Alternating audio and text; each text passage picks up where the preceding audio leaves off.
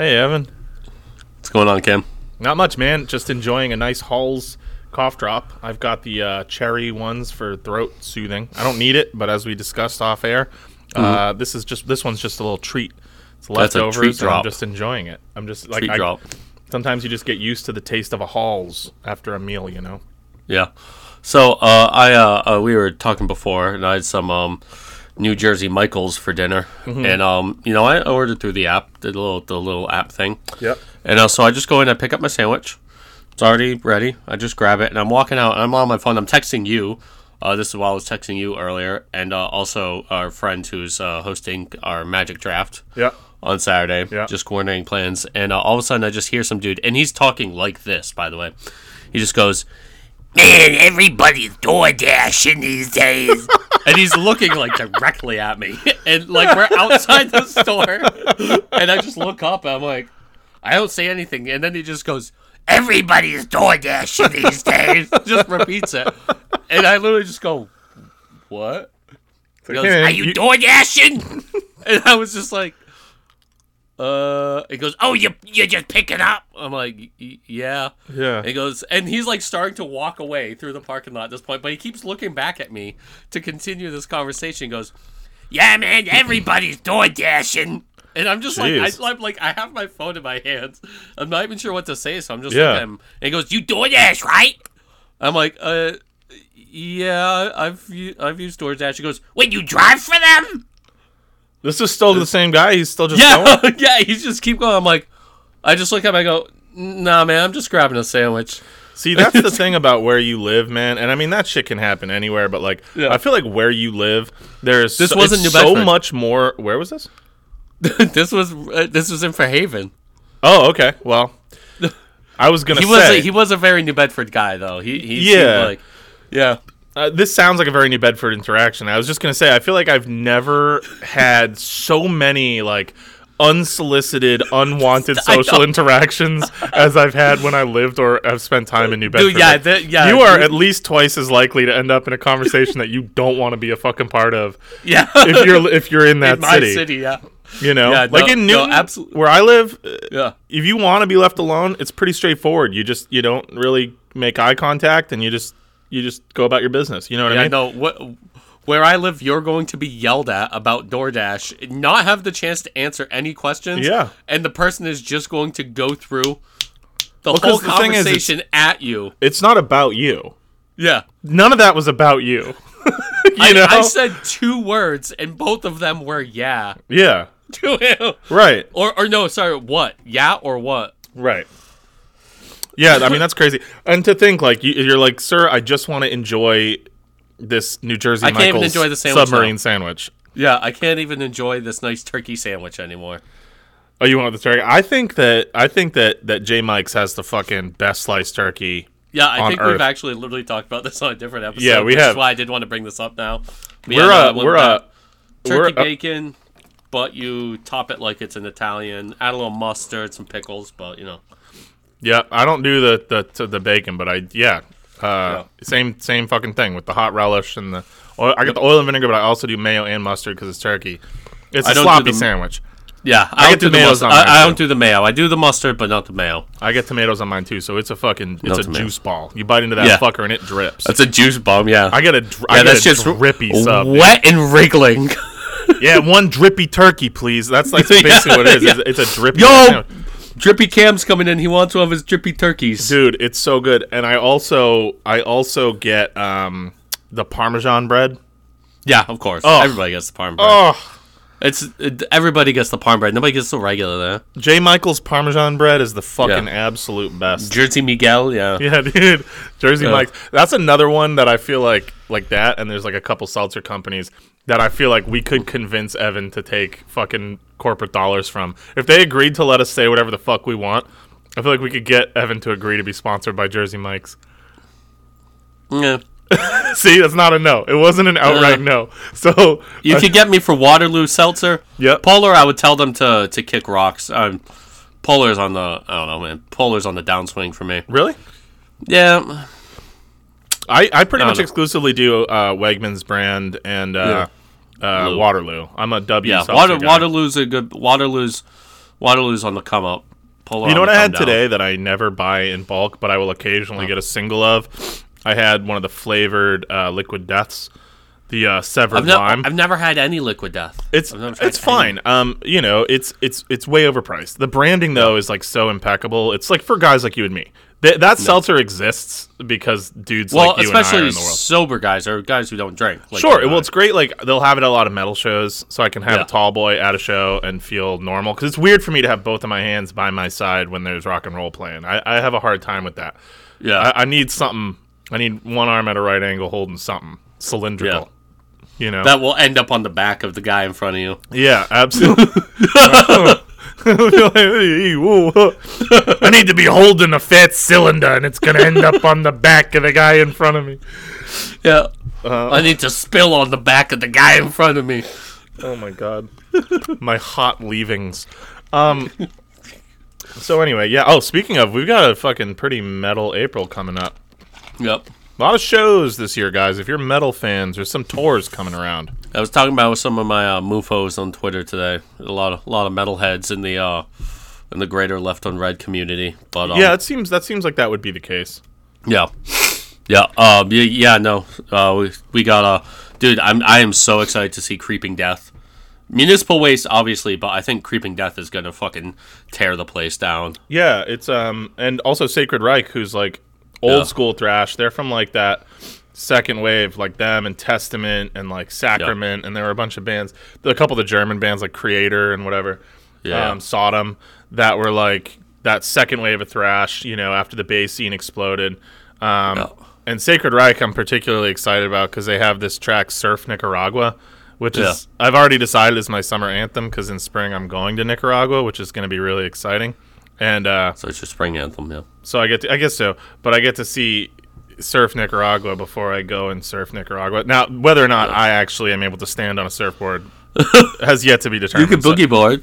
You can boogie. yeah, but boogie boarding is like the number one way to get eaten by sharks, and they are bull shark central down there. So I don't Well, yeah, know. they also have fucking yeah, they have uh, crocodiles down there too. They got everything. It's the straight up jungle, and so they also have the one of the only like stable freshwater shark populations in the world because yeah. Lake Nicaragua is full of sharks, and uh, yeah. you know everybody knows bull sharks and certain other requiem sharks can kind of go back and forth, but Lake Nicaragua has sharks just all the time, and crocodiles and fucking Yeah. volcanoes and. You know, I'm too much of a fucking suburban white pussy, honestly, to even be going. be very interested in.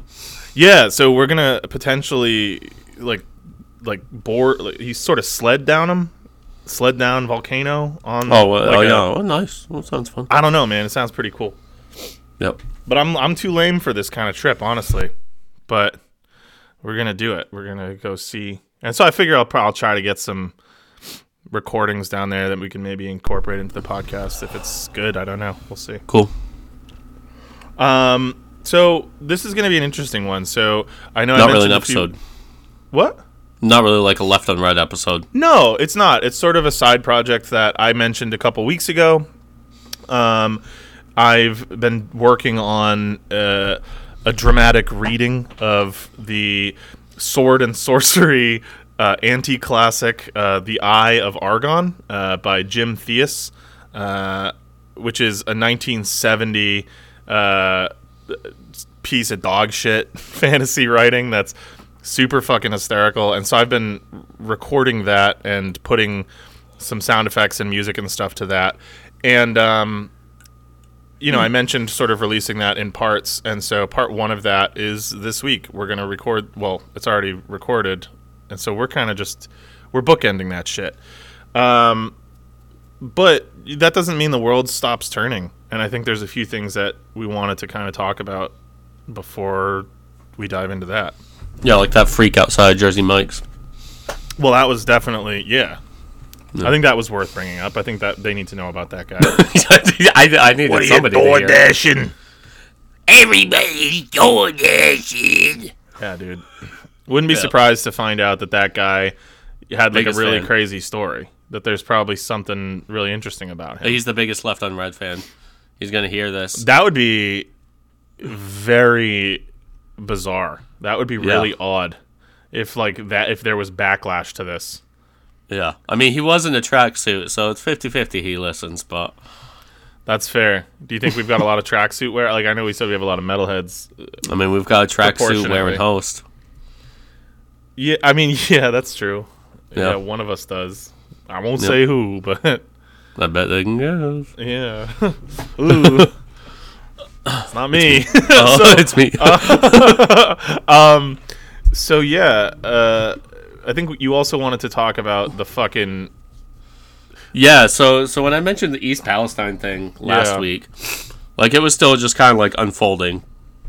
And uh, so I should say, this is something I at least know in the background something about. I used to be the the uh, hazmat manager for a uh, for a testing facility, environmental testing facility. So I remember hearing about this, and when they said that there's vinyl chloride on the train, I was thinking to myself, I was like, there's definitely gonna be some acrylates on there too. Vinyl chloride's used for like polymer production. sure. It's like a precursor uh, chemical.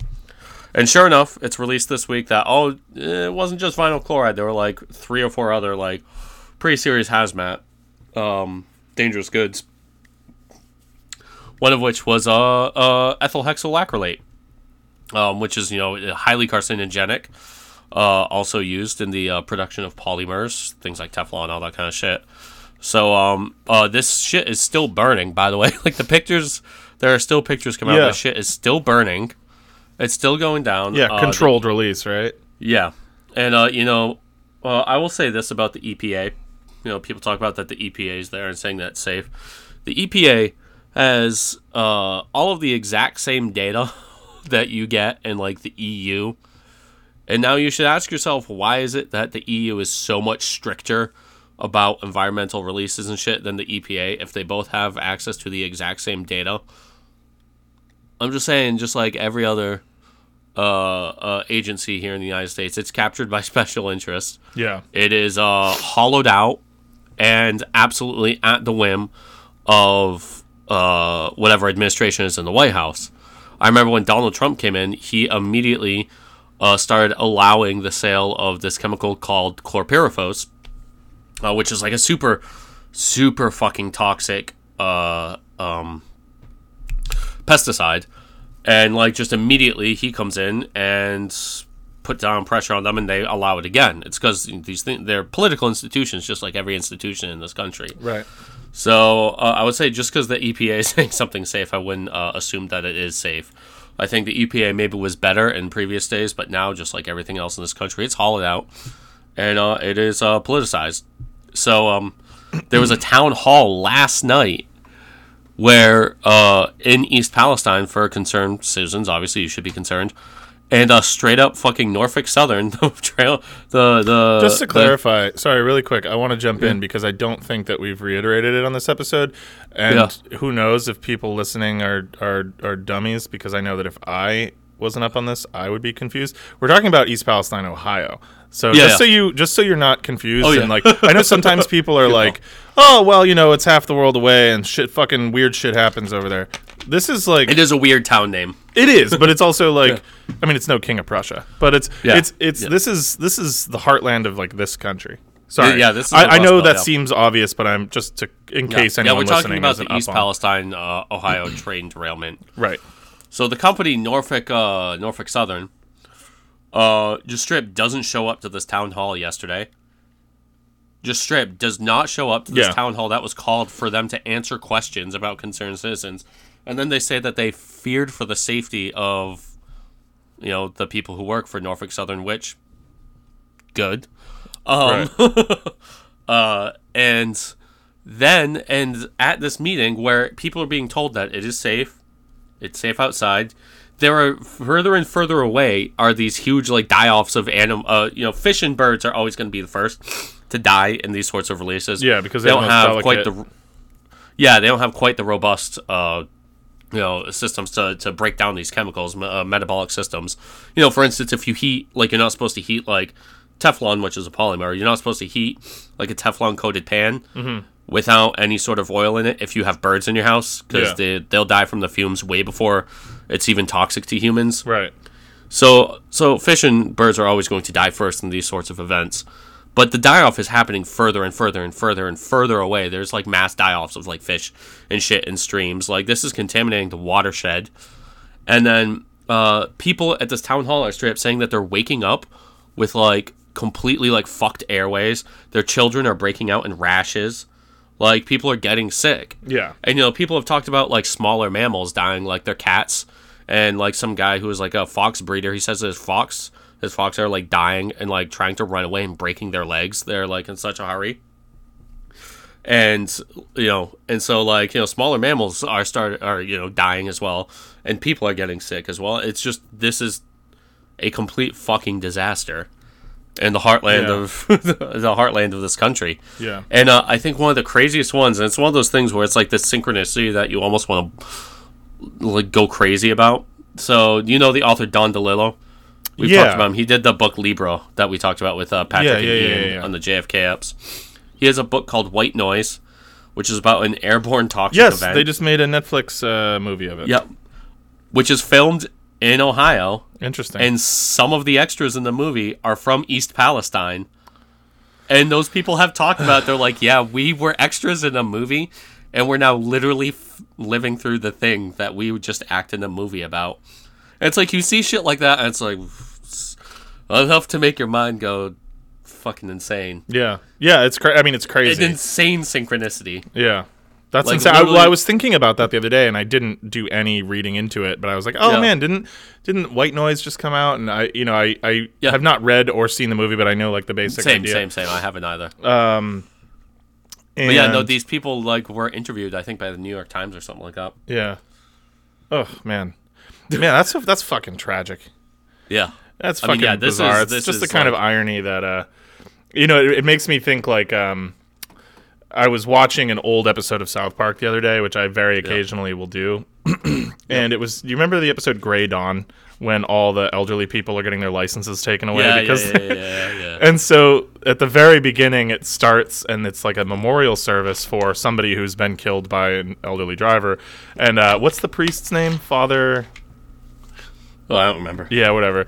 He's saying like, you know, people are often wondering like, why would God do this? And it's like it's important to realize that God's sense of humor isn't like ours. He's not satisfied with a simple gag or a joke. He needs complex irony with, you know, moral twists and implications that are staggering and beyond our, the, our mortal. And it's like moments like this where, like that, I just feel like really rings true. It's like, Yeah, yeah, man, yeah. What the fuck? he's up there, a year like- later, a year later, these po- poor people. Yeah. and like, how like fucking dissociating must that be? Yeah. Like that you acted in the movie and now it's happening to you, and it's just like this like farce, almost like, you know what I mean? Yeah.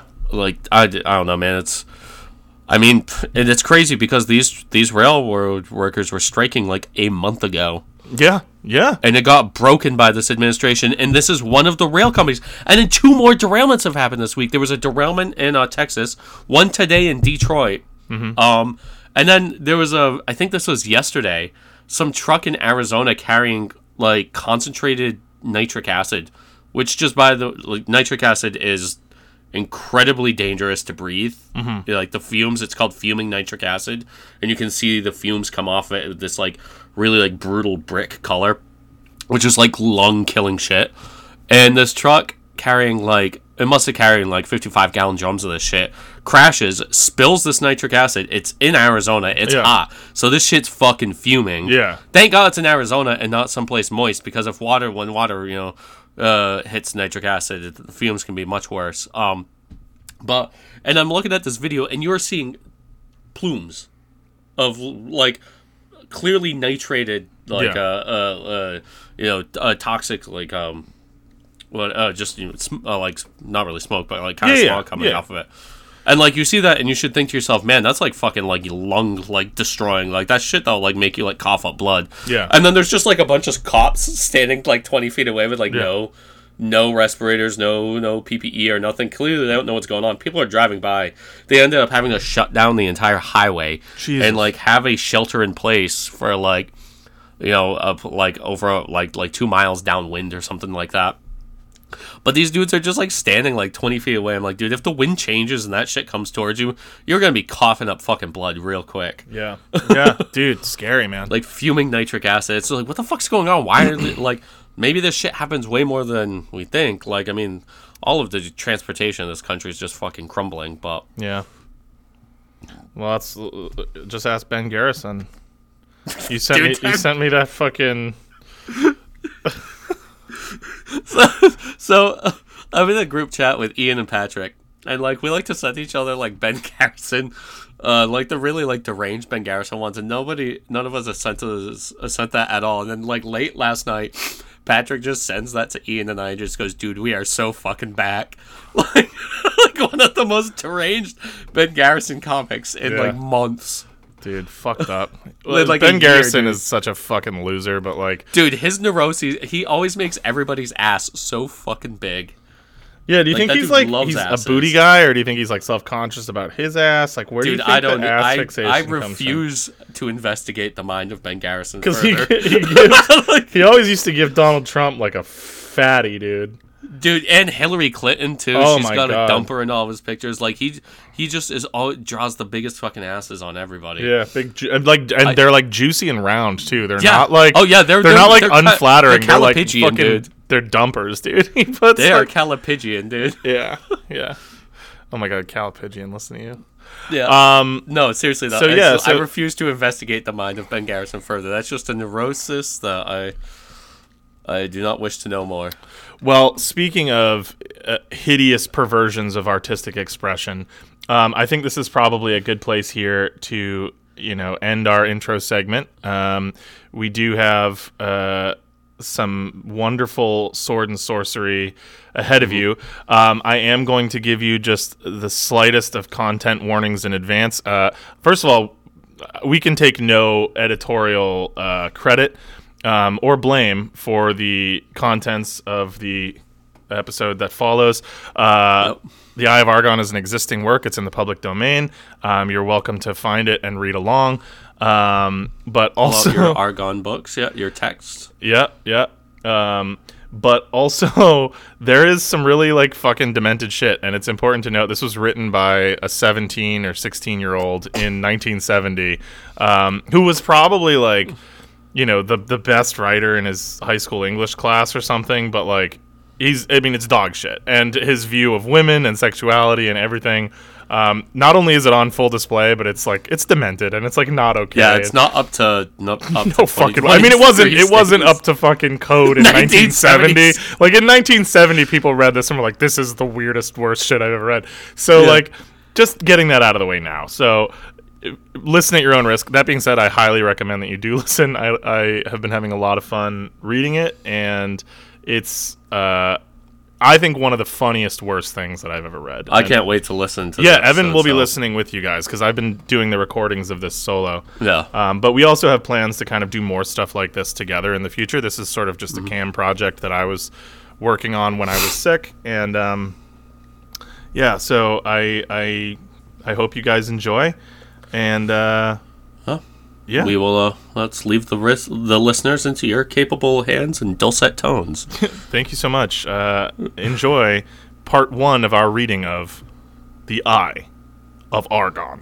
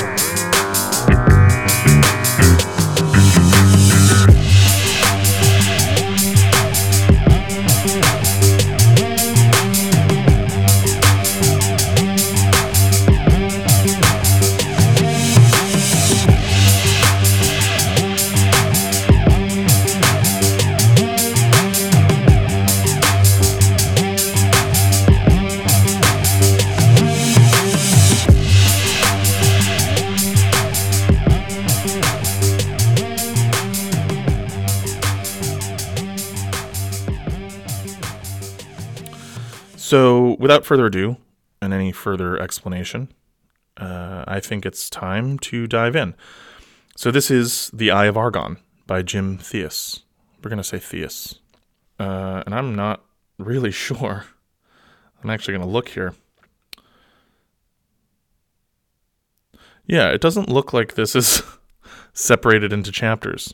So, uh, I guess Jim Jim did not himself see the need for that. So, I'm going to just start. The weather beaten trail wound ahead into the dust racked climes of the barren land which dominates large portions of the Noregolian Empire. Age worn hoofprints smothered by the sifting sands of time shone dully against the dust splattered crust of the earth. The tireless sun cast its parching rays of incandescence from overhead, halfway through its daily revolution. Small rodents scampered about, occupying themselves in the daily accomplishments of their dismal lives. Dust sprayed over three heaving mounts in blinding clouds, while they bore the burdensome cargoes of their struggling overseers. This is wild. This is insane. Prepare to embrace your creators in the Stygian haunts of hell, barbarian, gasped the first soldier.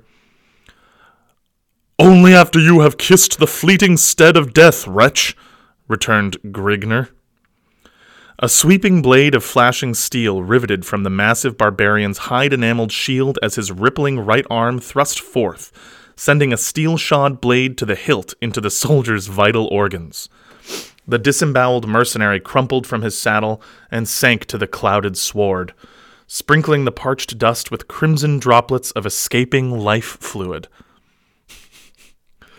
The enthused barbarian swil- swiveled about, his shock of fiery red hair tossing robustly in the humid air currents as he faced the attack of the defeated soldier's fellow in arms. Damn you, barbarian! shrieked the soldier as he observed his comrade in death. A gleaming scimitar smote a heavy blow against the renegade's spiked helmet, bringing a heavy cloud over the accordion's misting brain. Shaking off the effects of the pounding blow to his head, Grignr brought down his scarlet streaked edge against the soldier's crudely forged hauberk, clanging harmlessly to the left side of his opponent. The soldier's stead, steed, stead, he wrote stead, whinnied as he directed the horse back from the driving blade of the barbarian. Grignr leashed his mount forward as the hoarsely piercing bre- hoarsely piercing battle cry of his wilderness bred race resounded from his grinding lungs. A twirling blade bounced harmlessly from the mighty thief's buckler as his rolling right arm cleft upward, sending a foot of blinding steel ripping through the Cimmerian's exposed gullet. A gasping gurgle from the soldier's writhing mouth as he tumbled to the golden sand at his feet and wormed agonizingly in his deathbed. Jesus. Grignr's emerald green orbs glared lustfully at the wallowing soldier struggling before his chestnut swirled mount. His scowling voice reverberated over the dying form in a tone of mocking mirth. You city bred dogs should learn not to antagonize your better. Reining his weary mount ahead, Grignr resumed his journey to the Nor- Nor- Noregolian. I, I don't know. I'm going to be honest with you guys. I don't know if he's I think he has forgotten how to spell whatever. The Noregolian city of Gorzom, hoping to discover wine, women, and adventure to boil the wild blood coursing through his savage veins. The trek to Gorzom was forced upon Grignr when the soldiers of Kyrn were unleashed upon him by a faithless concubine he had wooed. His scandalous activities throughout the Cimmerian city had unleashed throngs of havoc and uproar among its refined patricians, leading them to tack a heavy reward over his head. He had barely managed to escape through the back entrance of the inn he had been guzzling in as a squad of soldiers pounced upon him. After spilling a spout of blood from the leader of the mercenaries as he dismembered one of the officer's arms, he retreated to his mount to make his way towards Gorzom, rumored to be rumored to contain hordes of plunder and many young wenches for any man who has the backbone to wrest them away. And I lied. It looks like it is spread into chapters. That was the conclusion of chapter one. and we will now commence with chapter two. Arriving after dusk in Gorzom, Grignr descended upon a dismal alley, reining his horse before a beaten tavern. The red haired giant strode into the dimly lit hostelry, reeking of foul odors and cheap wine. The air was heavy with choking fumes spewing from smoldering torches, one word, encased within Thedan's earthen packed walls. The dens? The dens' earthen packed walls. Tables were clustered with groups of drunken thieves and cutthroats tossing dice or making love to willing prostitutes. Eyeing a slender female crouched alone at a nearby bench, Grignr advanced, wishing to wholesomely occupy his time.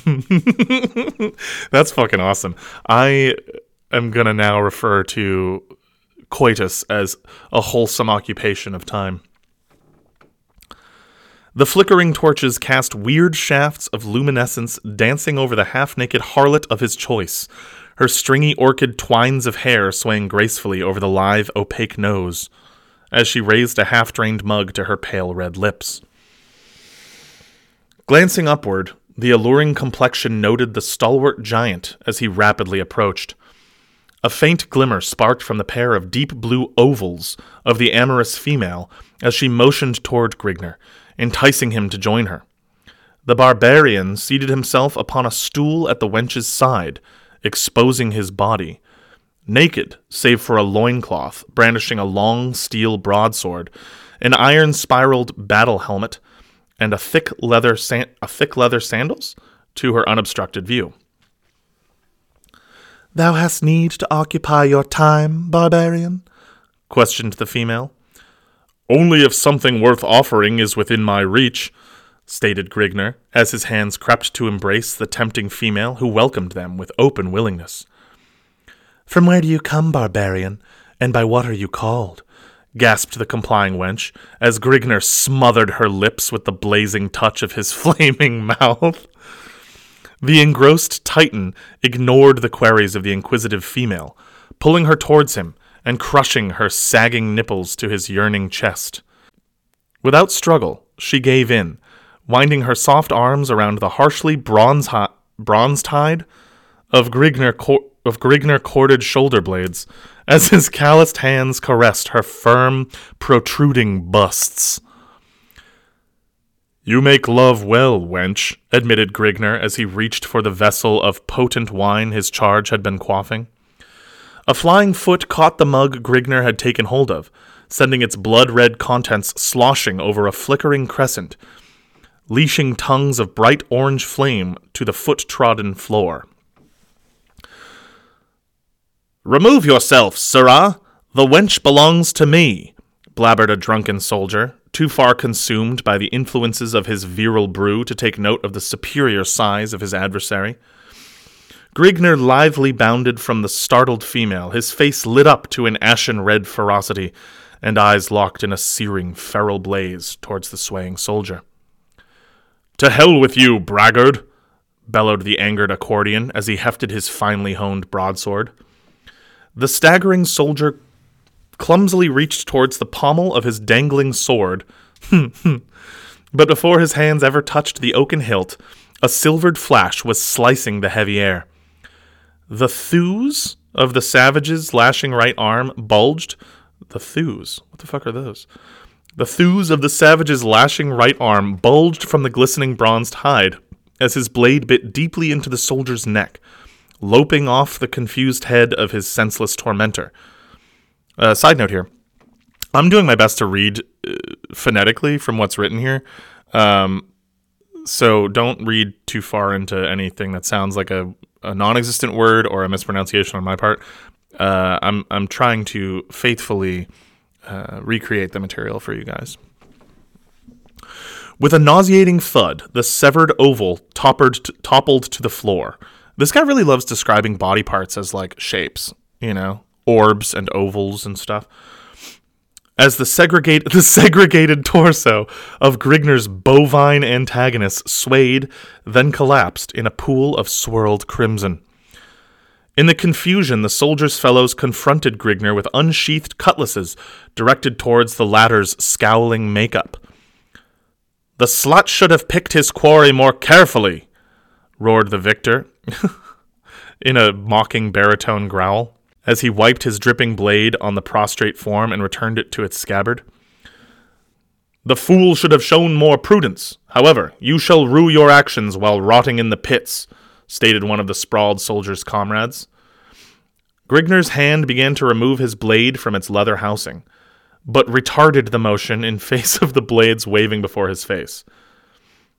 Dismiss your hand from the hilt, barbarian, or you shall find a foot of steel sheathed in your gizzard. Grignr weighed his position, observing his plight, whereupon he took the soldier's advice as the only logical choice.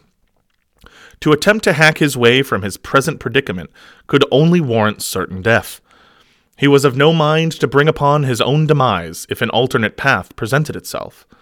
The will to necessitate his life forced him to yield to the superior force in hopes of a moment of carelessness later upon the part of his captors, in which he could effect a more plausible means of escape, which, frankly, is very smart of Grignr.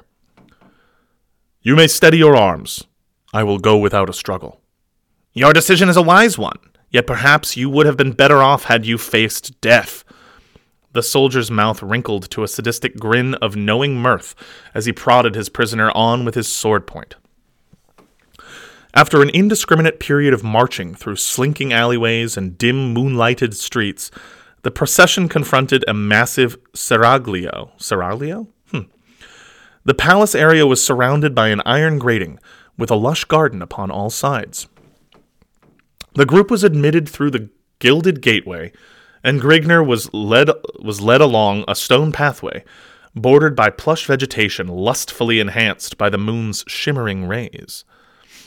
Upon reaching the palace, the group was granted entrance, and after several minutes of explanation, led through several winding corridors to a richly draped chamber. Confronting the group was a short, stocky man seated upon a golden throne. Tapestries of richly draped regal blue silk covered all walls of the chamber, while the steps leading to the throne were plated with sprinkling white ivory. The man upon the throne had a naked wench seated at each of his arms, and a trusted adviser seated in back of him. At each corner of the chamber, a guard stood at attention, with upraised pikes supported in their hands, golden chainmail adorning their torsos, and barred helmets emitting scarlet plumes enshrouding their heads. The man rose from his throne to the dais surrounding it. His plush turquoise robe dangled loosely from his chunky frame. The soldiers surrounding Grignr fell to their knees with heads bowed to the f- stone masonry of the floor, in fearful dignity to their sovereign liege. Explain the purpose of this intrusion upon my chateau. Your Serenity, resplendent in noble grandeur, we have brought this yokel before you, the soldier gestured toward Grignr, for the redress of your all knowing wisdom and judgment regarding his fate.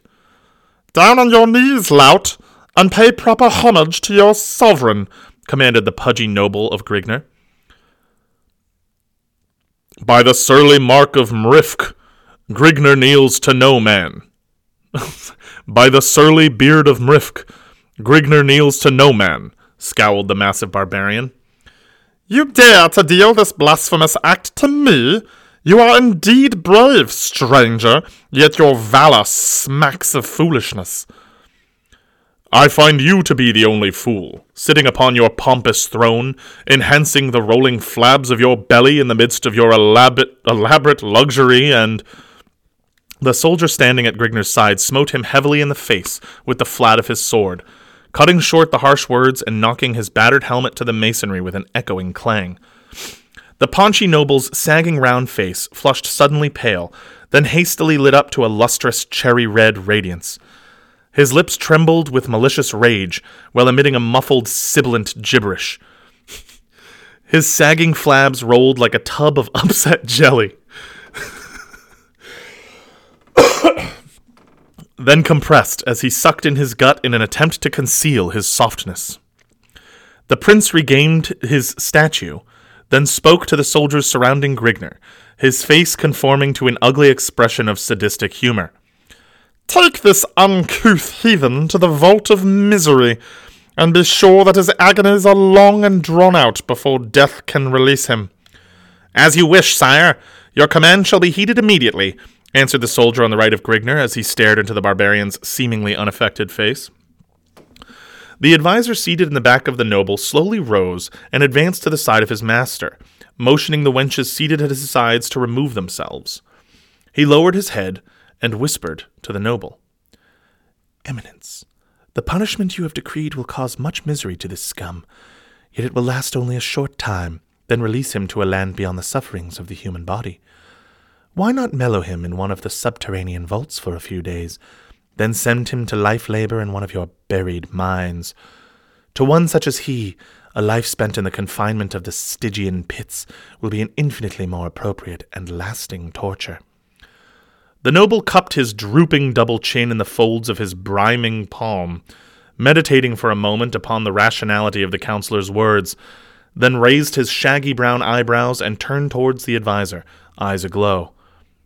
As always, Ag- Agathond, you speak with great wisdom.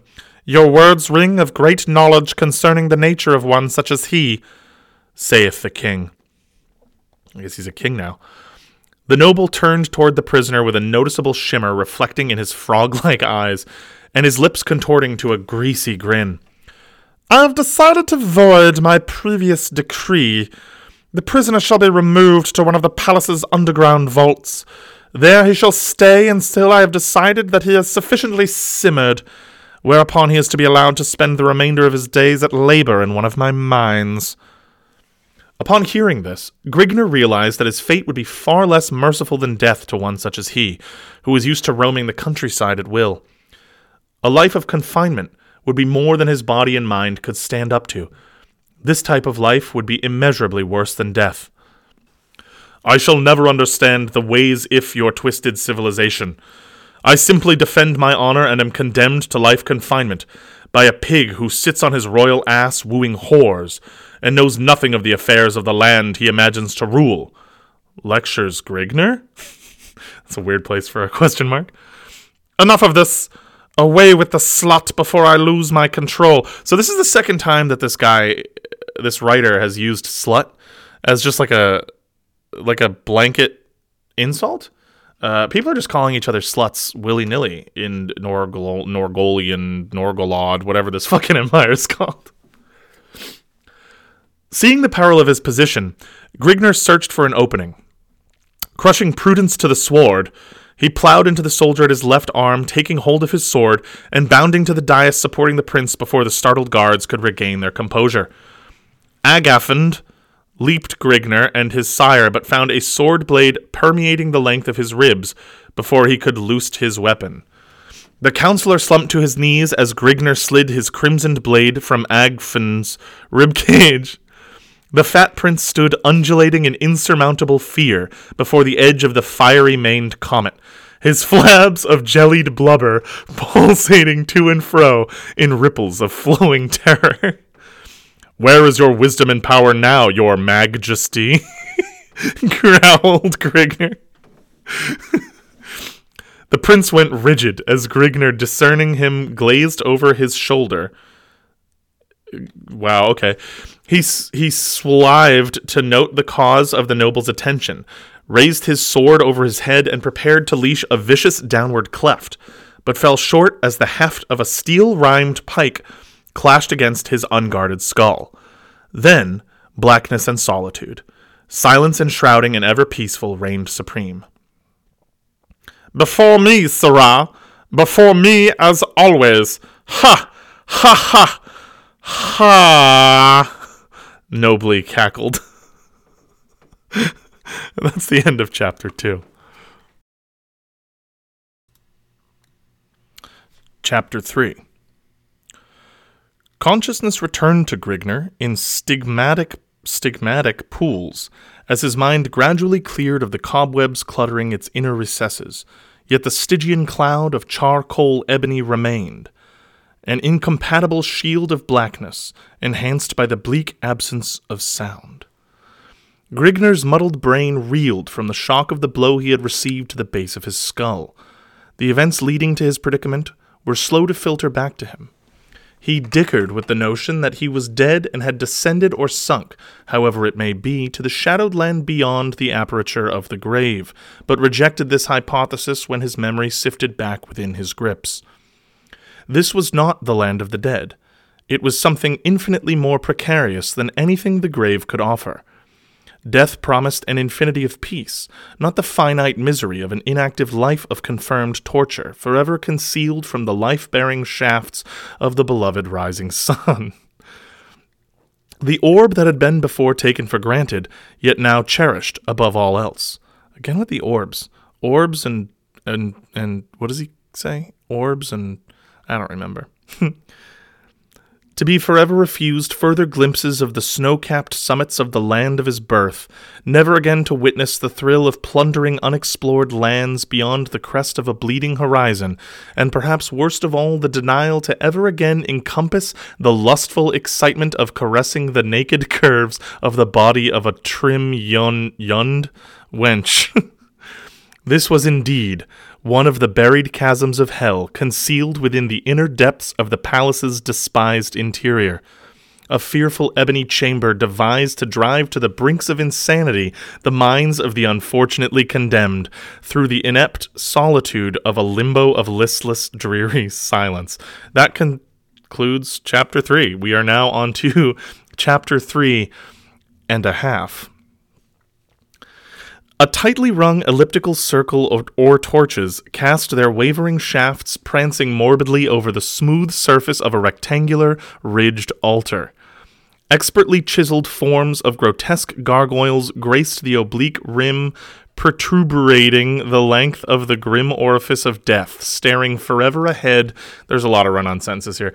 Staring forever ahead into nothingness in complete ignorance of the bloody rites enacted in their presence.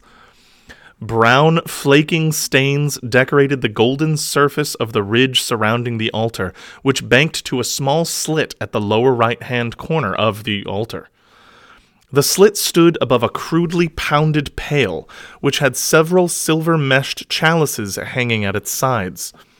Dangling at the rim of golden mallet, uh, the handle of which was engraved with images of twisted faces and groved at its far end with slots designed for a snug hand grip.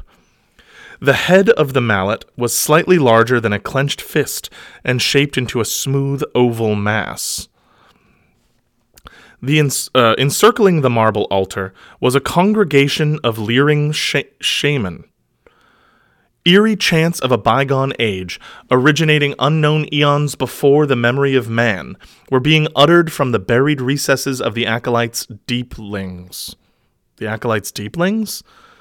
Orange paint was smeared in generous globules over the tops of the priests' wrinkled, shaven scalps, while golden rings projected from the lobes of their pink ears. Ornate robes of lush, lush, I think luscious, Purple satin enclosed their bulging torsos, attached around their waists with silvered silk lashes latched with ebony buckles in the shape of morose, misshaped skulls. Dangling around their necks were oval fashioned medallions held by thin gold chains, featuring in their centers blood red rubies which resembled crimson fetish eyeballs. Can you guys picture this scene? Because I feel like I'm there. Cushioning their bare feet were plush red felt slippers with pointed golden spikes projecting from their tips. Situated in front of the altar and directly adjacent to the copper pail was a massive jade idol, a misshaped, hideous bust of the shaman's pagan deity. The shimmering green idol was placed in a sitting posture on an ornately carved golden throne raised upon a round, div- plated dais, uh, probably ivory. Its bulging arms and webbed hands resting on the padded arms of the seat. Its head was entwined in golden snake like coils hanging over its oblong ears, which tapered off to thin, hollow points. Its nose was a bulging triangular mass, sunken in at its sides with t- toe gaping nostrils. Dramatic beneath the nostrils was a twisted, shaggy lipped mouth, giving the impression of a slovering, sadistic grimace. At the foot of the heathen deity, a slender, pale faced female, naked, had to had to, she had to be naked but for a golden jeweled harness enshrouding her huge outcropping breasts supporting long silver laces which extended to her thigh stood before the pearl the pearl white field with noticeable shivers traveling up and down the length of her exquisitely molded body this dude was horny as shit this guy was so goddamn horny it's it's it's unbelievable to me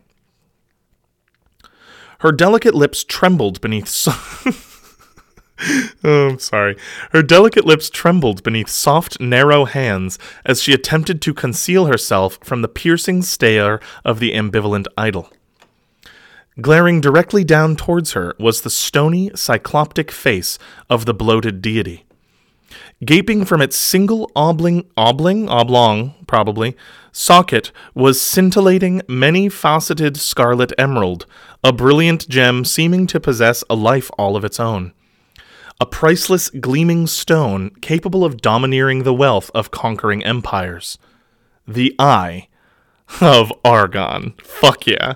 This is the first time that we've encountered uh, the eponymous Eye of Argon in our narrative, so I feel like you should really make note of this. This, this of course, concludes chapter three and a half. Chapter four. All knowledge of measuring time had escaped Grignr. When a person is deprived of the sun, moon, and stars, he loses all conception of time as he had previously understood it. It seemed as if years had passed if time were being measured by terms of misery and mental anguish, yet he estimated that his stay had only been a few days in length. So, okay, so not all knowledge of measuring time has escaped Grignr. He's making a pretty solid estimate here.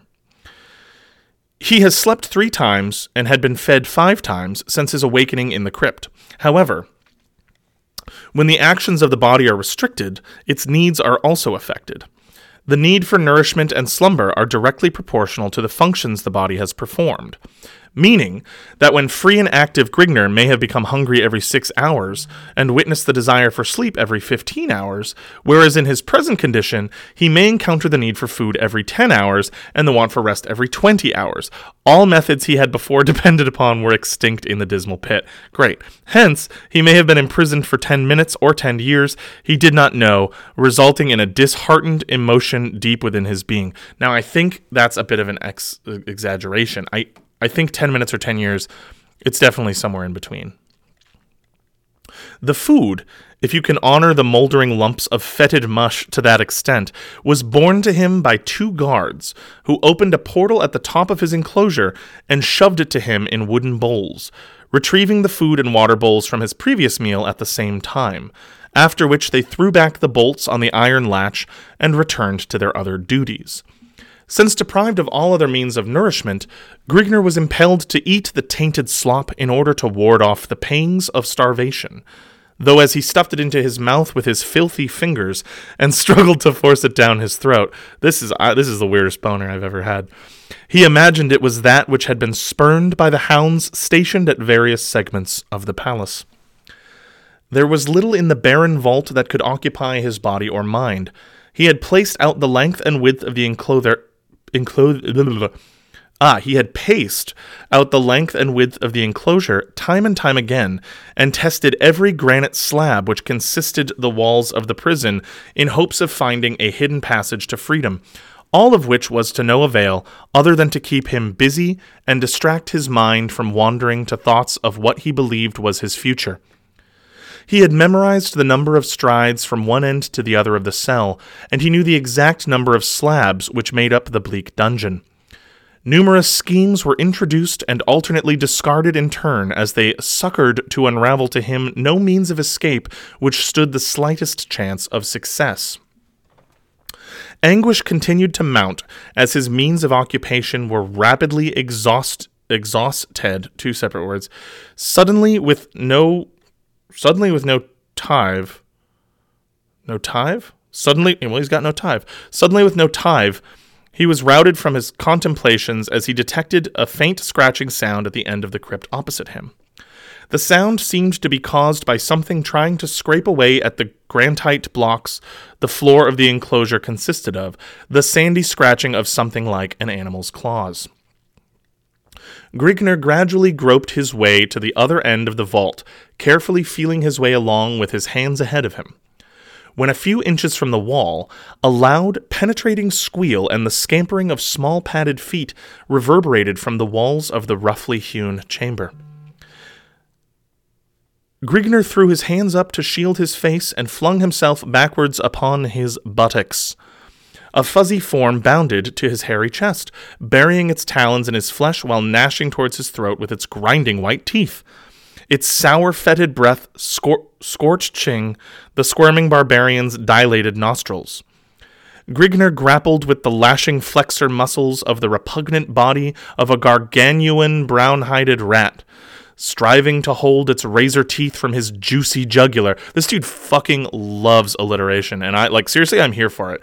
Reading this feels really good. There are so many sentences in this that you know are obviously like dog shit. Like this is clearly like I would guess this person's like a teenager. The person writing this now that's I've done no prior research. I would guess that the person writing this uh, is a teenager, but I I I feel like they've managed to create some really fun sentences to read, uh, even though they sound terrible and everything feels like extremely overwrought. Uh, striving to hold its razor teeth from his juicy jugular. I mean, that just feels fucking awesome to read. Uh, as its beady gray organs of sight. the way this guy describes eyes, too, is fucking awesome. Ovals and orbs and organs of sight um, as its beady gray organs of sight glazed into the flaring emeralds again its prey. This is it's awesome. Like he's probably just learned in an English class that it's like you don't want to just say the same thing over and over again. So you don't want to say eyes like over and over again. But the, I mean, the way that he's going about it is, fan- it's just fantastic. I got to read this again. As its beady gray organs of sight glazed into the flaring emeralds of its prey. they made eye contact.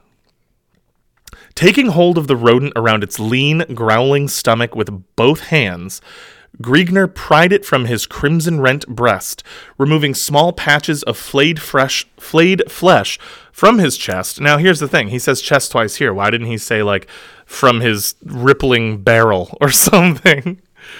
Uh, removing small patches of flayed flesh from his chest in the motion between the squalid black claws of the starving beast. Holding the rodent at arm's length, he cupped his right hand over its frothing face, contracting his fingers into a vice like fist over the quivering head. Retraining, retra- retaining his grips on the rat, Grignr flexed his outstretched arms while slowly twisting his right hand clockwise and his left hand counterclockwise motion, kind of like a what we used to call an Indian sunburn. I don't. I'm sure that there's probably a, a newer name for that, but that's what we used to call that. The rodent let out a tortured squall, drawing scarlet as its violent as it violently dug its foam-flecked fangs, foam-flecked fangs into the barbarian's sweating palm, causing his face to contort to an ugly grimace as he cursed beneath his breath. With a loud crack, the rodent's head parted from its squirming torso, sending out a sprinkling, sh- a sprinkling shower of crimson gore, and trailing a slimy string of disjointed vertebrae, snapped trachea, esophagus, and jugular, disjointed hyoid bone, morose purpled stretched hide, and blood seared muscles. Flinging the broken body to the floor, Grignr shook his blood streaked hands and wiped them against his thigh until dry, then wiped the blood that had showered his face and from his eyes. Again sitting himself upon the jagged floor, he prepared to once more revamp his glum meditations. He told himself that as long as he still breathed, the gust of life through his lungs, hope was not lost. He told himself this, but found it hard to comprehend in his gloomy surroundings. Yet he was still alive, his bulging sinews at their peak of marvel, his struggling mind floating in a mural of impressed excellence of thought. Plot after plot sifted through his mind in energetic contemplations. Then it hit him. Minutes may have passed in silent thought or days, he could not tell, but he stumbled at last upon a plan that he considered as holding a slight margin of plausibility. He might die in the attempt, but he knew he would not submit without a final bloody struggle. It was not a foolproof plan, yet it built up a store of renewed vortexed energy in his overwrought soul. Though he might perish in the execution of the escape, he would still be escaping the life of infinite torture in store for him. Either way, he would still cheat the gloating prince of the succored revenge his sadistic mind craved so dearly.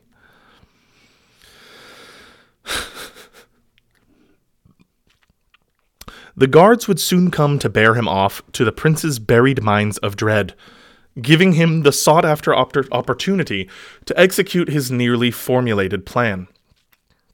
Groping his way along the rough floor, Grignr finally found his tool in a pool of congealed gore.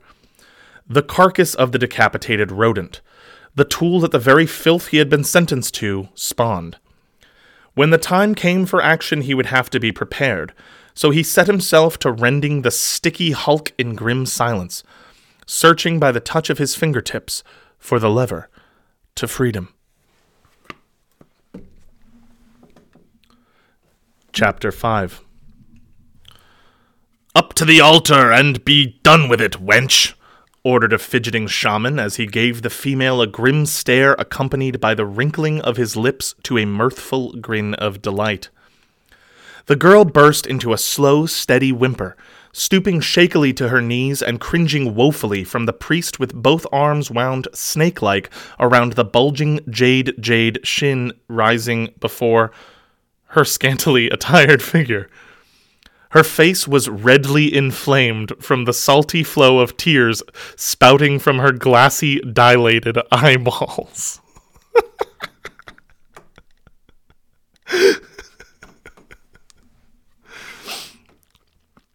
With short, heavy footfalls, the priest approached the female, his piercing stare never wavering from her quivering young countenance. Halting before the terrified girl, he projected his arm outward and motioned her to arise with an upward movement of his hand. The girl's whimpering increased slightly, and she sunk closer to the floor rather than arising. The flickering torches outlined her trim build with a weird ornate glow as it cast a, ghost- a ghostly shadow, dancing in horrid waves of splendor over smoothly worn whiteness of the marble hewn altar. The shaman's lips curled back farther, exposing a set of blackened, decaying molars, which transformed his slovenly grin into a wide, greasy arc of sadistic mirth and alternately interposed into the female a strong sensation of stomach curdling nausea. Have it as you will, female, gloated the enhanced priest as he bent over at the waist, projecting his ape like arms forward, and clasped the female's slender arms with his hairy round fists. With an inward surge of his biceps, he harshly jerked the trembling girl to her feet and smothered her salty wet cheeks with the moldy touch of his decrepit, dull red lips.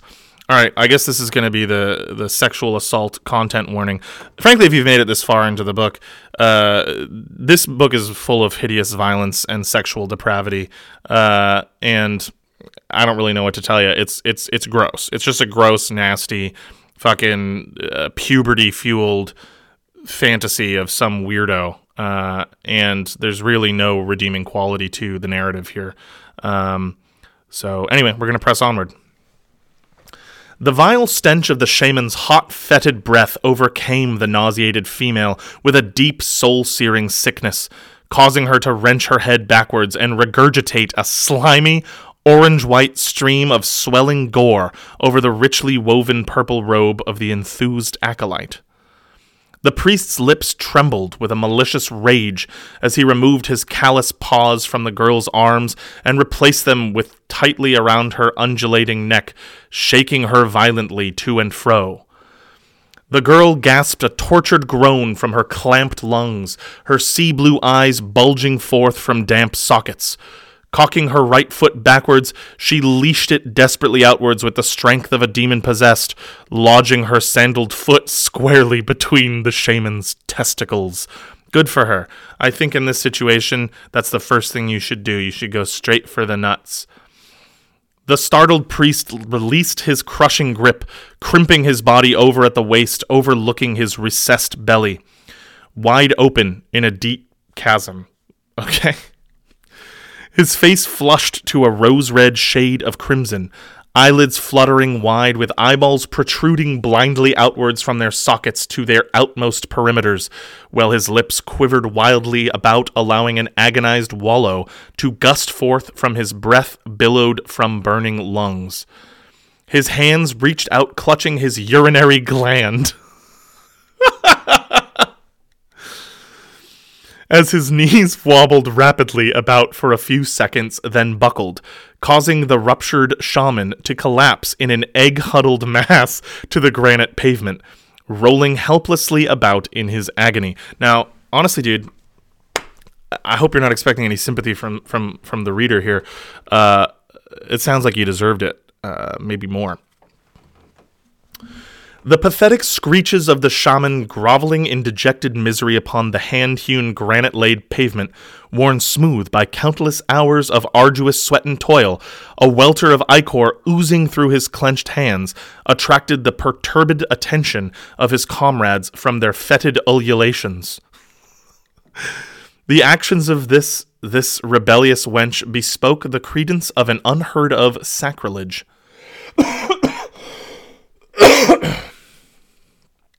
Never before in a lost maze of untold eons had a chosen one dared to demonstrate such blasphemy in the face of the cult's idolic deity.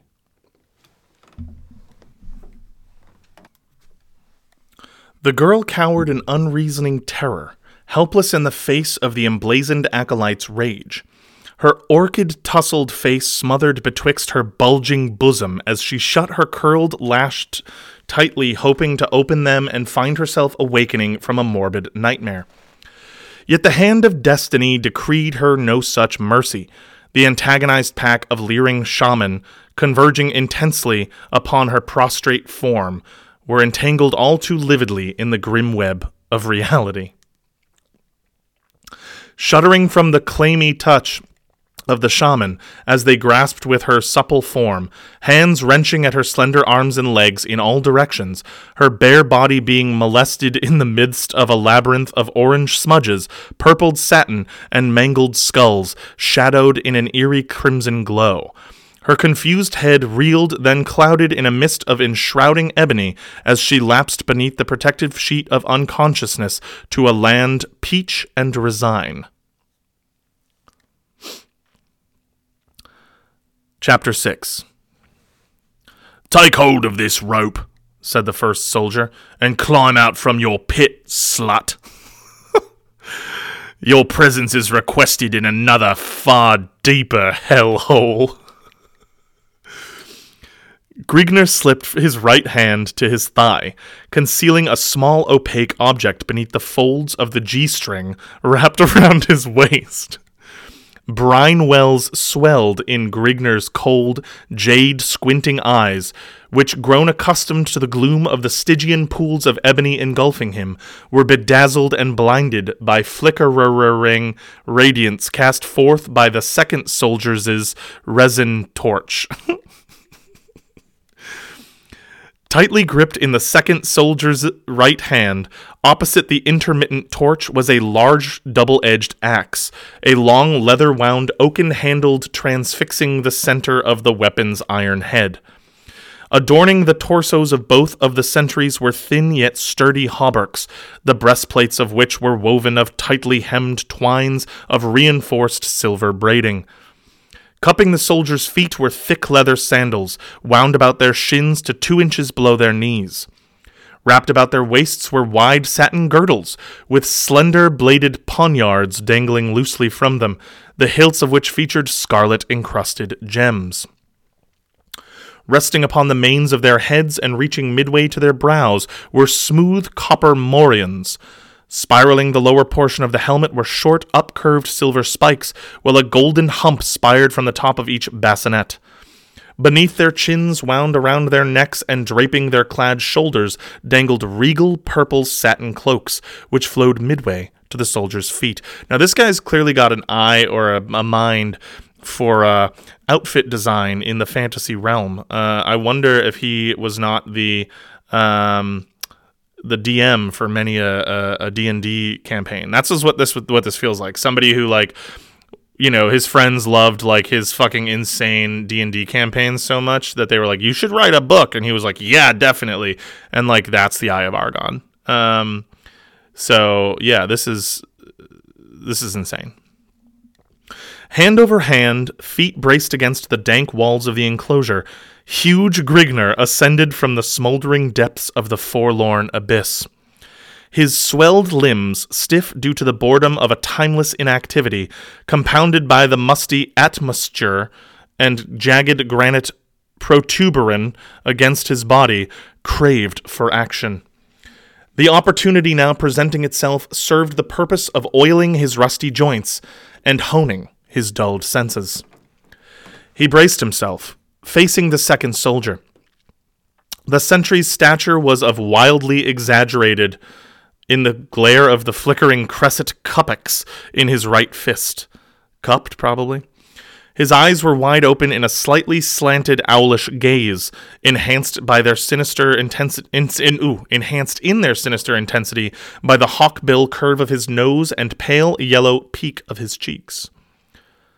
Place your hands behind your back, said the second soldier as he raised his axe over his right shoulder blade and cast it a wavering glance. We must bind your wrists to parry any attempts at escape. Be sure to make the knot a stout one, Broig. We wouldn't want our guests to take leave of our guidance. Broig grasped Grignr's left wrist, wrist and reached for the barbarian's right wrist. Grignr wrenched his right arm free and swiveled swiveled to face Broig, reach beneath his loincloth with his right hand. The sentry grappled at his girdle for the sheathed dagger, but recoiled short of his intentions as Grignr right arm swept to his gorge.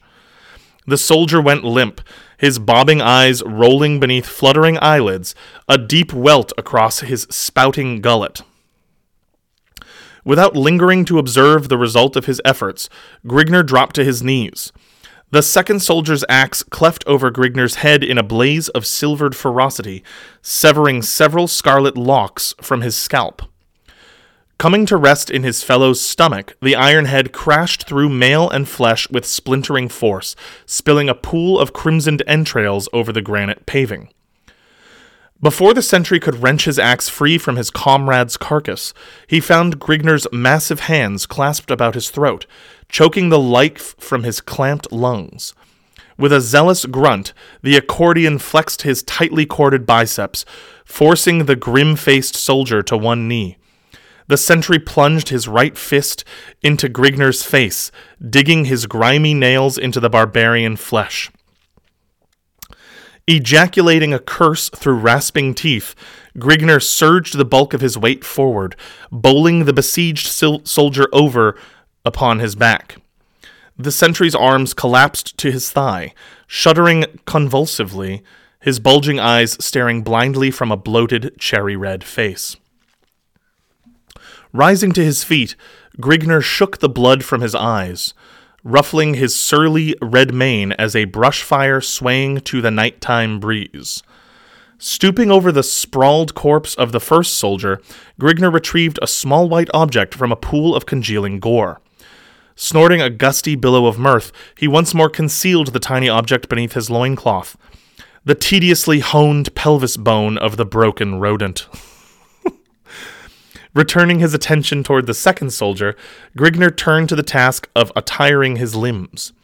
To move about freely through the dim recesses of the castle would require the grotesque garb of its soldiery. Utilizing the silence and stealth acquired in the untamed climes of his childhood, Grignr slink through twisting corridors and winding stairways, lighting his way with the confis- confist- confiscated torch of his dispatched guardian. Knowing where his steps were leading to, Grignr meandered aimlessly in search of an exit from the chateau's dim confines. The wild blood coursing through his veins yearned for the undefiled freedom of the livid wilderness lands. Coming upon a fork in the passage, he treeked, he treeked, he treeked. Voices accompanied by clinking footfalls discerned to his sensitive ears from the left corridor. Wishing to avoid contact, Grignr veered to the right passageway. If quested as to the purpose of his presence, his barbarous accent would reveal his identity, being that his attire was not that of the castle's mercenary troops. Now, I thought it. I thought it was. I thought he just put on their clothes. Oh well, I guess not. I don't know. In grim silence, Grignr treaded down the dingily lit corridor, a stalking panther creeping warily along on padded feet. After an interminable period of wandering through the dull corridors, no gaps to break the monotony of the cold gray walls, Grignr espied a small winding stairway. Descending the flight of arced granite slabs to their posterior, Grignr was confronted by a short hallway leading to a tall arched wooden doorway. Halting before the teeming portal portal, Grignr rests his shaggy head sideways against the barrier. Detecting no sounds from within, he grasped the looped metal handle of the door, his arms surging with a tremendous effort of bulging muscles, yet the door would not bulge. Retrieving his axe from where he had sheathed it beneath his girdle, he hefted it in his mighty hands with an, an appeased grunt, and wedging one of its blackened edges into the crack between the portal and its iron rimed sill.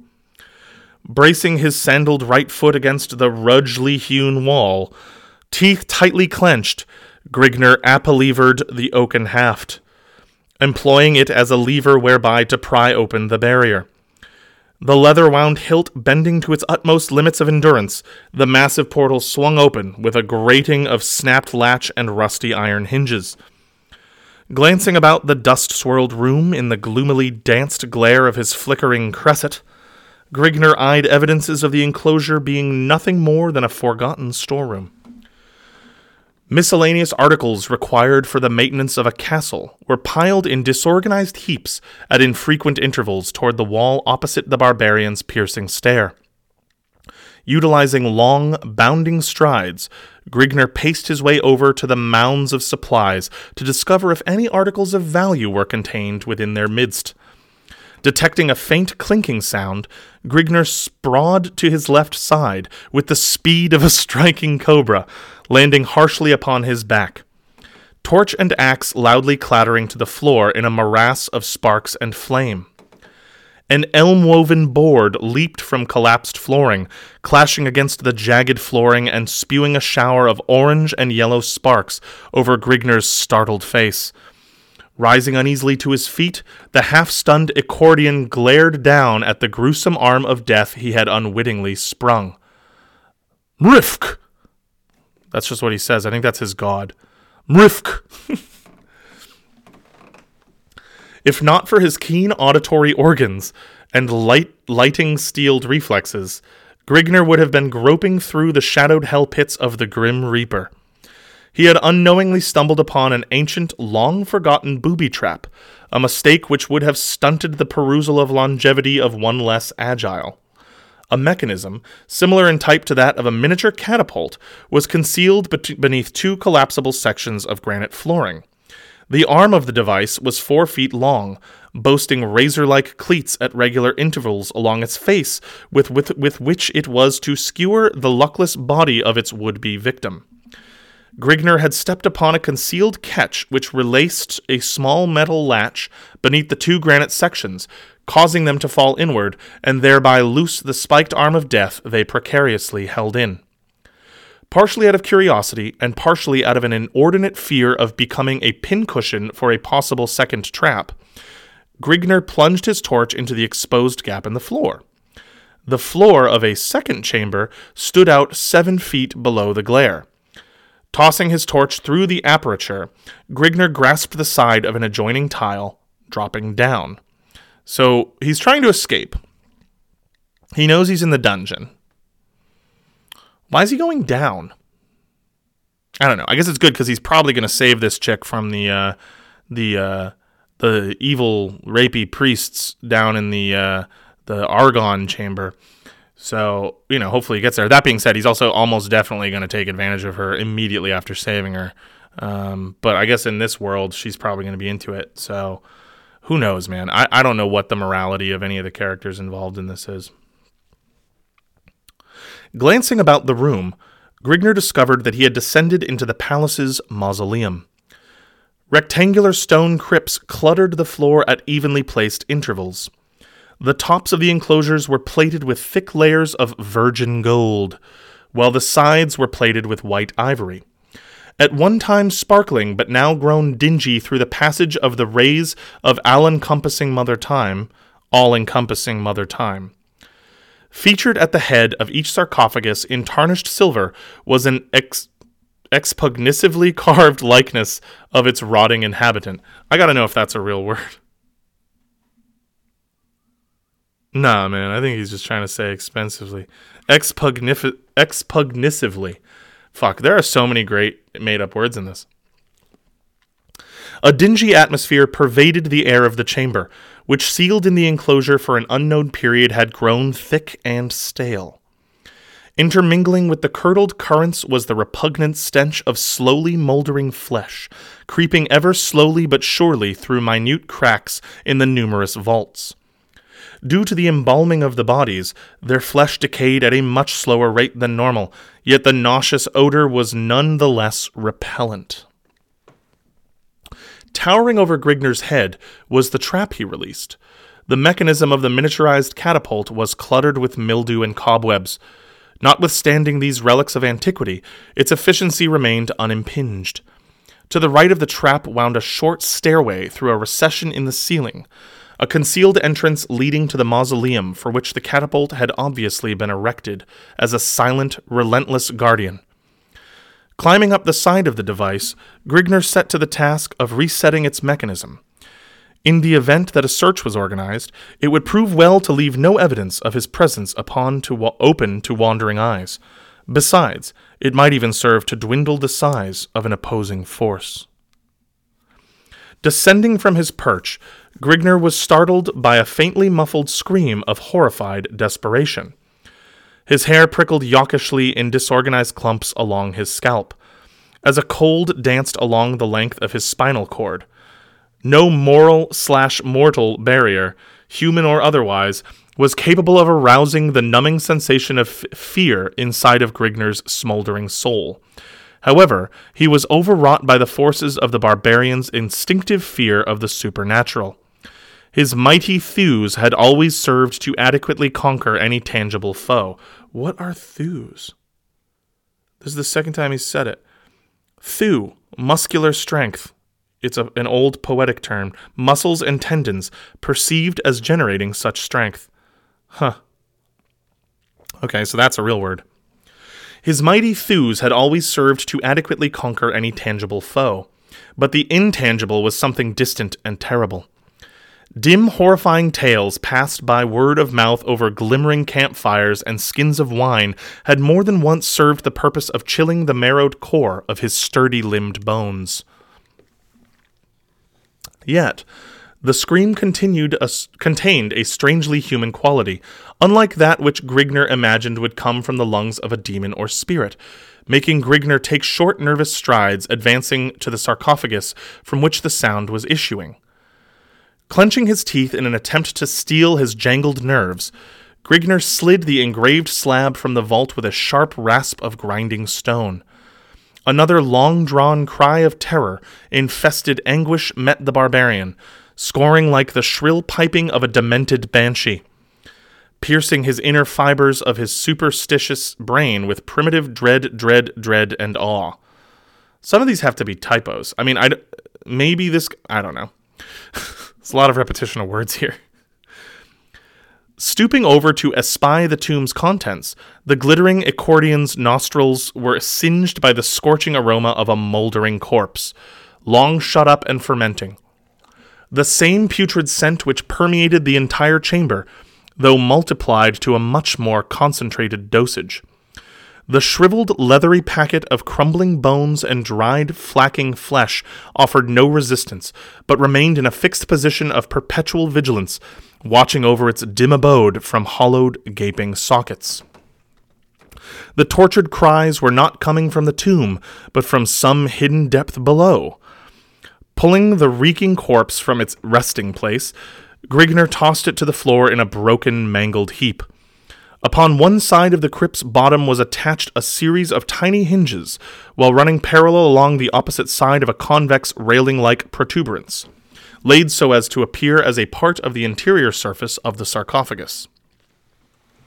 Raising the slab upon its bronze hinges, long removed from the gaze of human eyes, Grignr perceived a scene which caused his blood to smolder, not unlike bubbling, molten lava.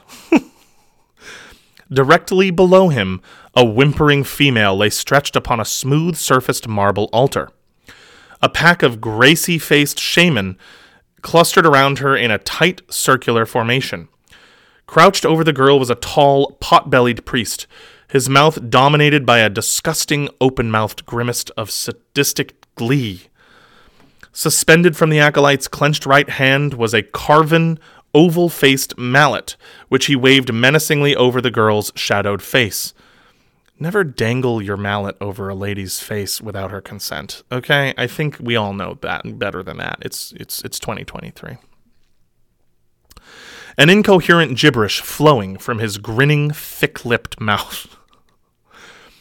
In the face of the amorphous, broad breath, broad breeded female, probably breasted, stretching out alluringly before his gasping eyes, the universal whim of nature filling a plea of despair inside of his white hot soul, Grignr acted in the only manner he could perceive. Giving vent to a hoarse, throat rending battle cry, Grignr plunged into the midst of the startled shaman, torch simmering in his left hand and axe twirling in his right hand. A gaunt, skull faced priest, standing at the far side of the altar, clutched desperately at his throat, coughing furiously in an attempt to catch his breath.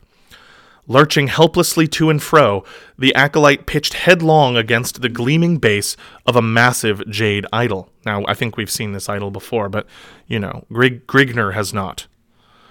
Writhing agonizedly against the hideous image, foam flecking his chalk white lips, the priest struggled helplessly, the victim of an epileptic seizure.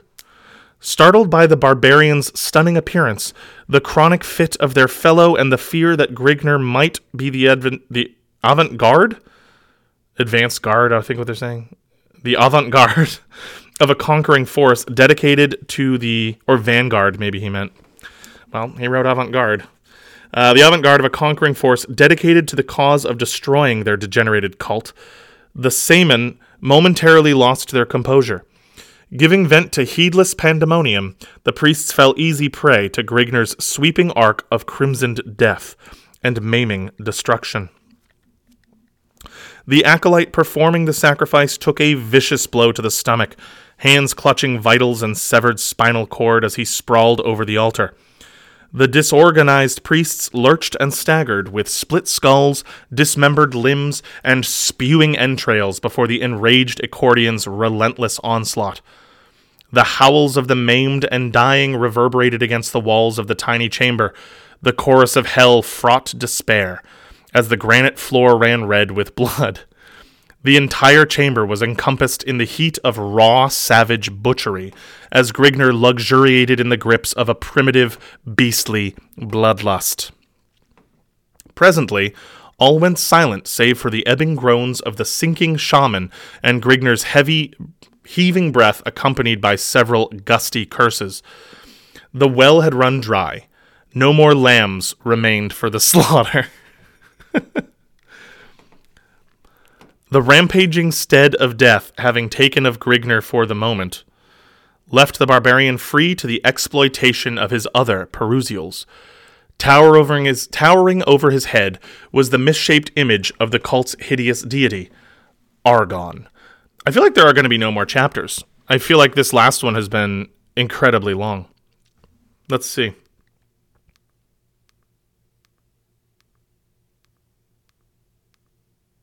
Oh no, there are more. This line, this one's just very long.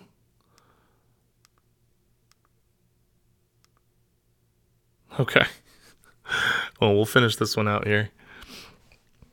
The fantastic size of the idol in consideration of its being of pure jade was enough to cause the senses of any man to stagger and reel, yet thus was not the case for the behemoth.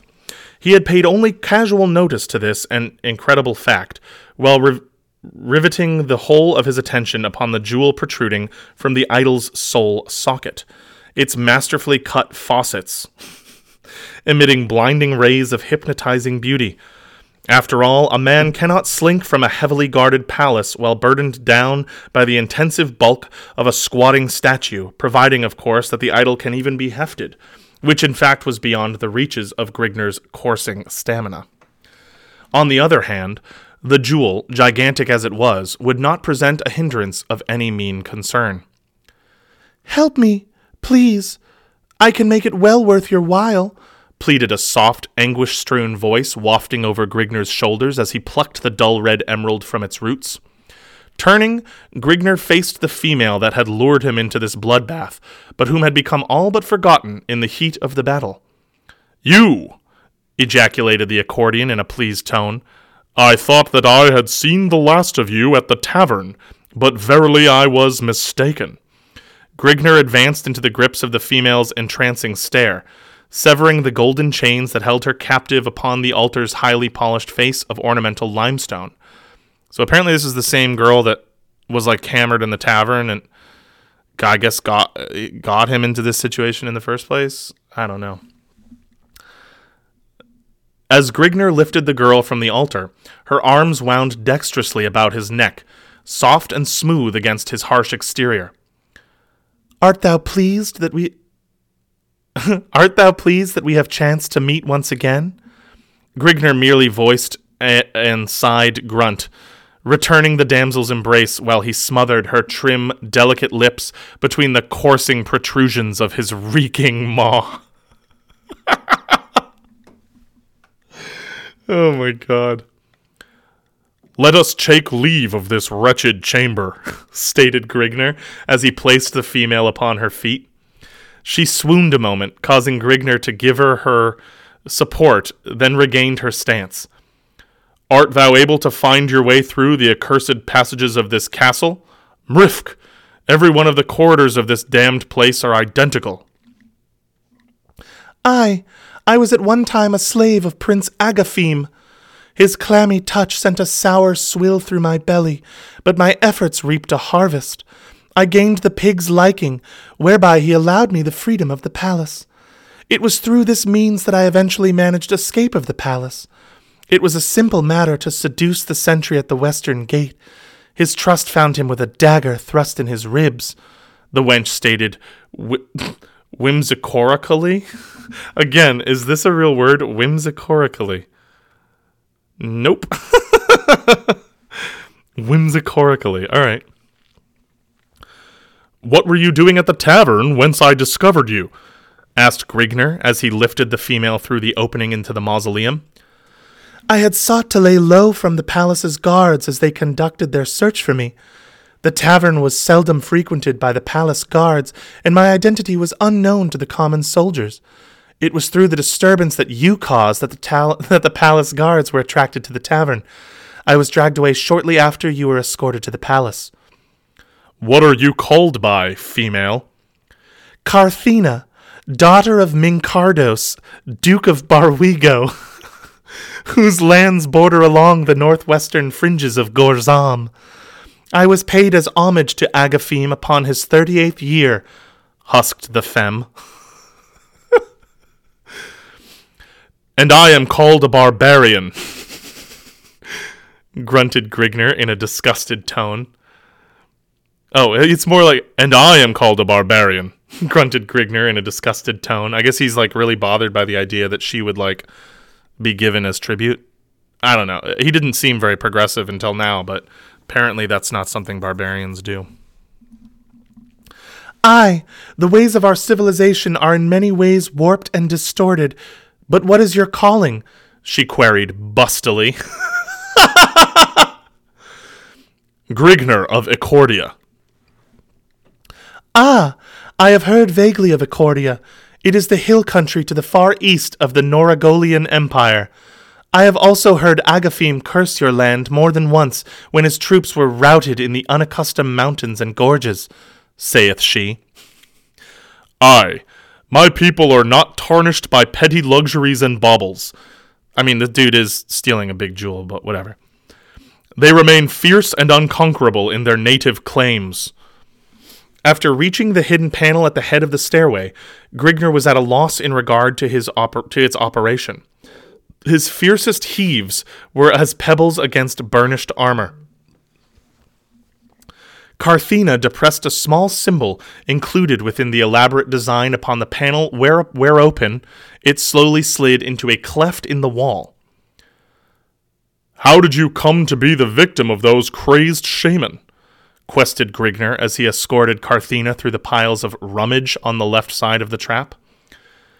By Aphim, by Aphim's orders, I think Agafim. By Afim's orders, I was thrust into a secluded cell to await his passing of sentence. By some means, the priests of Argon acquired a set of keys to the cell.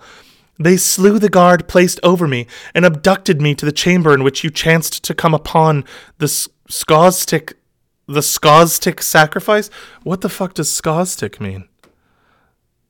Nothing. I've never seen any of these words. He's just making shit up. This is wild.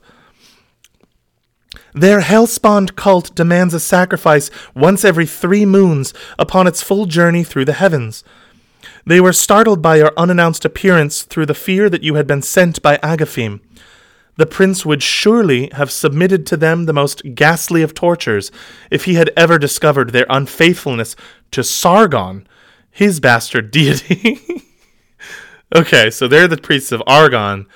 Agaphim worships Sargon. Okay. Many of the partakers of the ritual were high nobles and high trustees of the inner palace.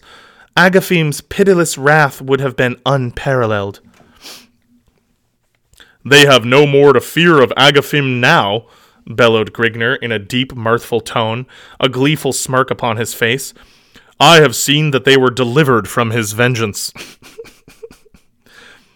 Engrossed by Carthena's graceful stride and conversation, Grignr failed to take note of the footfalls rapidly approaching behind him. As he swung aside the arched portal linking the chamber with the corridors beyond, a maddened, blood-lusting screech reverberates from his eardrums. Seemingly utilizing the speed of thought, Grignr swiveled to face his unknown foe. With gaping eyes and widened jaws, Grignr raised his axe above his surly mane, but he was too late.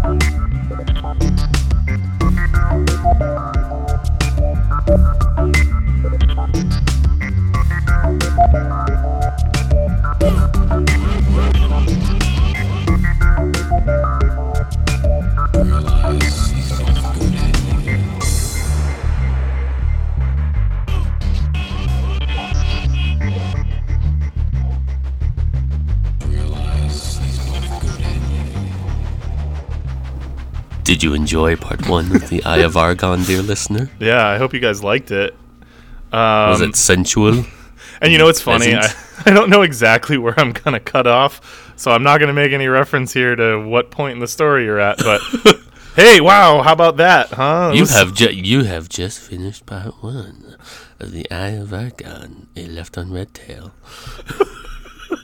Yeah, left unread, Not public by domain left theater. red, just read by left on red. Yeah, it's not by, not by. Again, Not by. As we said We didn't- beforehand, we didn't write this. this is not. Once again, not by left on red, just featuring. Yeah, just just brought to you by, Yeah, presented, presented by, by. Left Unread Public Domain Theater.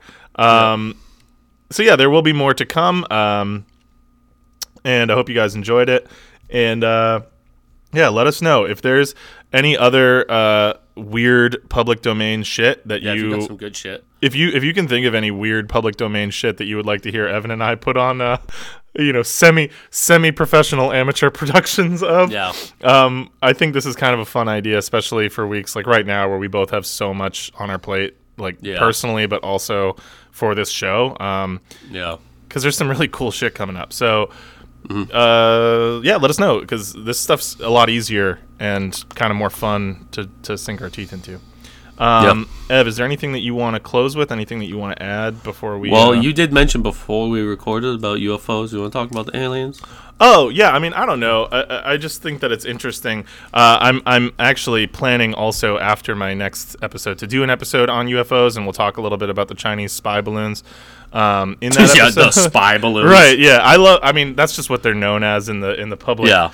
Uh, Yeah, let- discourse I- right now. but- I, I would like to. I would like to put my personal uh, no, no, you can include me right in this too. right I, now. I think I'm Okay, good. If you believe that the Chinese are spying with a balloon, you have a room temperature IQ, and you should probably present yourself for a lobotomy now because you shouldn't even be allowed to live on your own. Yeah, it's it's You can't steer a balloon. They're balloons, and China has satellites. Right. If you think they're using balloons as opposed to high def cameras on satellites to spy, you should probably not even be allowed to go grocery shopping for yourself. like, I mean, it would be it would be interesting. So I think that it's pretty obvious. You can't steer it. No, Like, yeah. I mean, at the at the very mo- okay. So here's the thing: say those balloons are Chinese. At, at most, it's what just something to Oh. take like ambient atmospheric readings. Weather! right? So like, the- and so so, the best- and so, what are they not allowed to know what the temperature is like here? So here's the best part: the, Like, the White House released a statement yesterday saying that some of the balloons were most likely civilian. yeah. Which Oh, so means that's that they the were just thing. shooting down like fucking university weather balloons. Like, like this is like the dumbest fucking mass. This is such a 2023 American mass hysteria where you just have a bunch of fucking trigger happy fucking top head, uh, top head, top gun goons who are just fucking lighting up like university balloons. So here's the thing, and I was thinking about this today. It's it must be a really nerve wracking time for hot air balloon enthusiasts.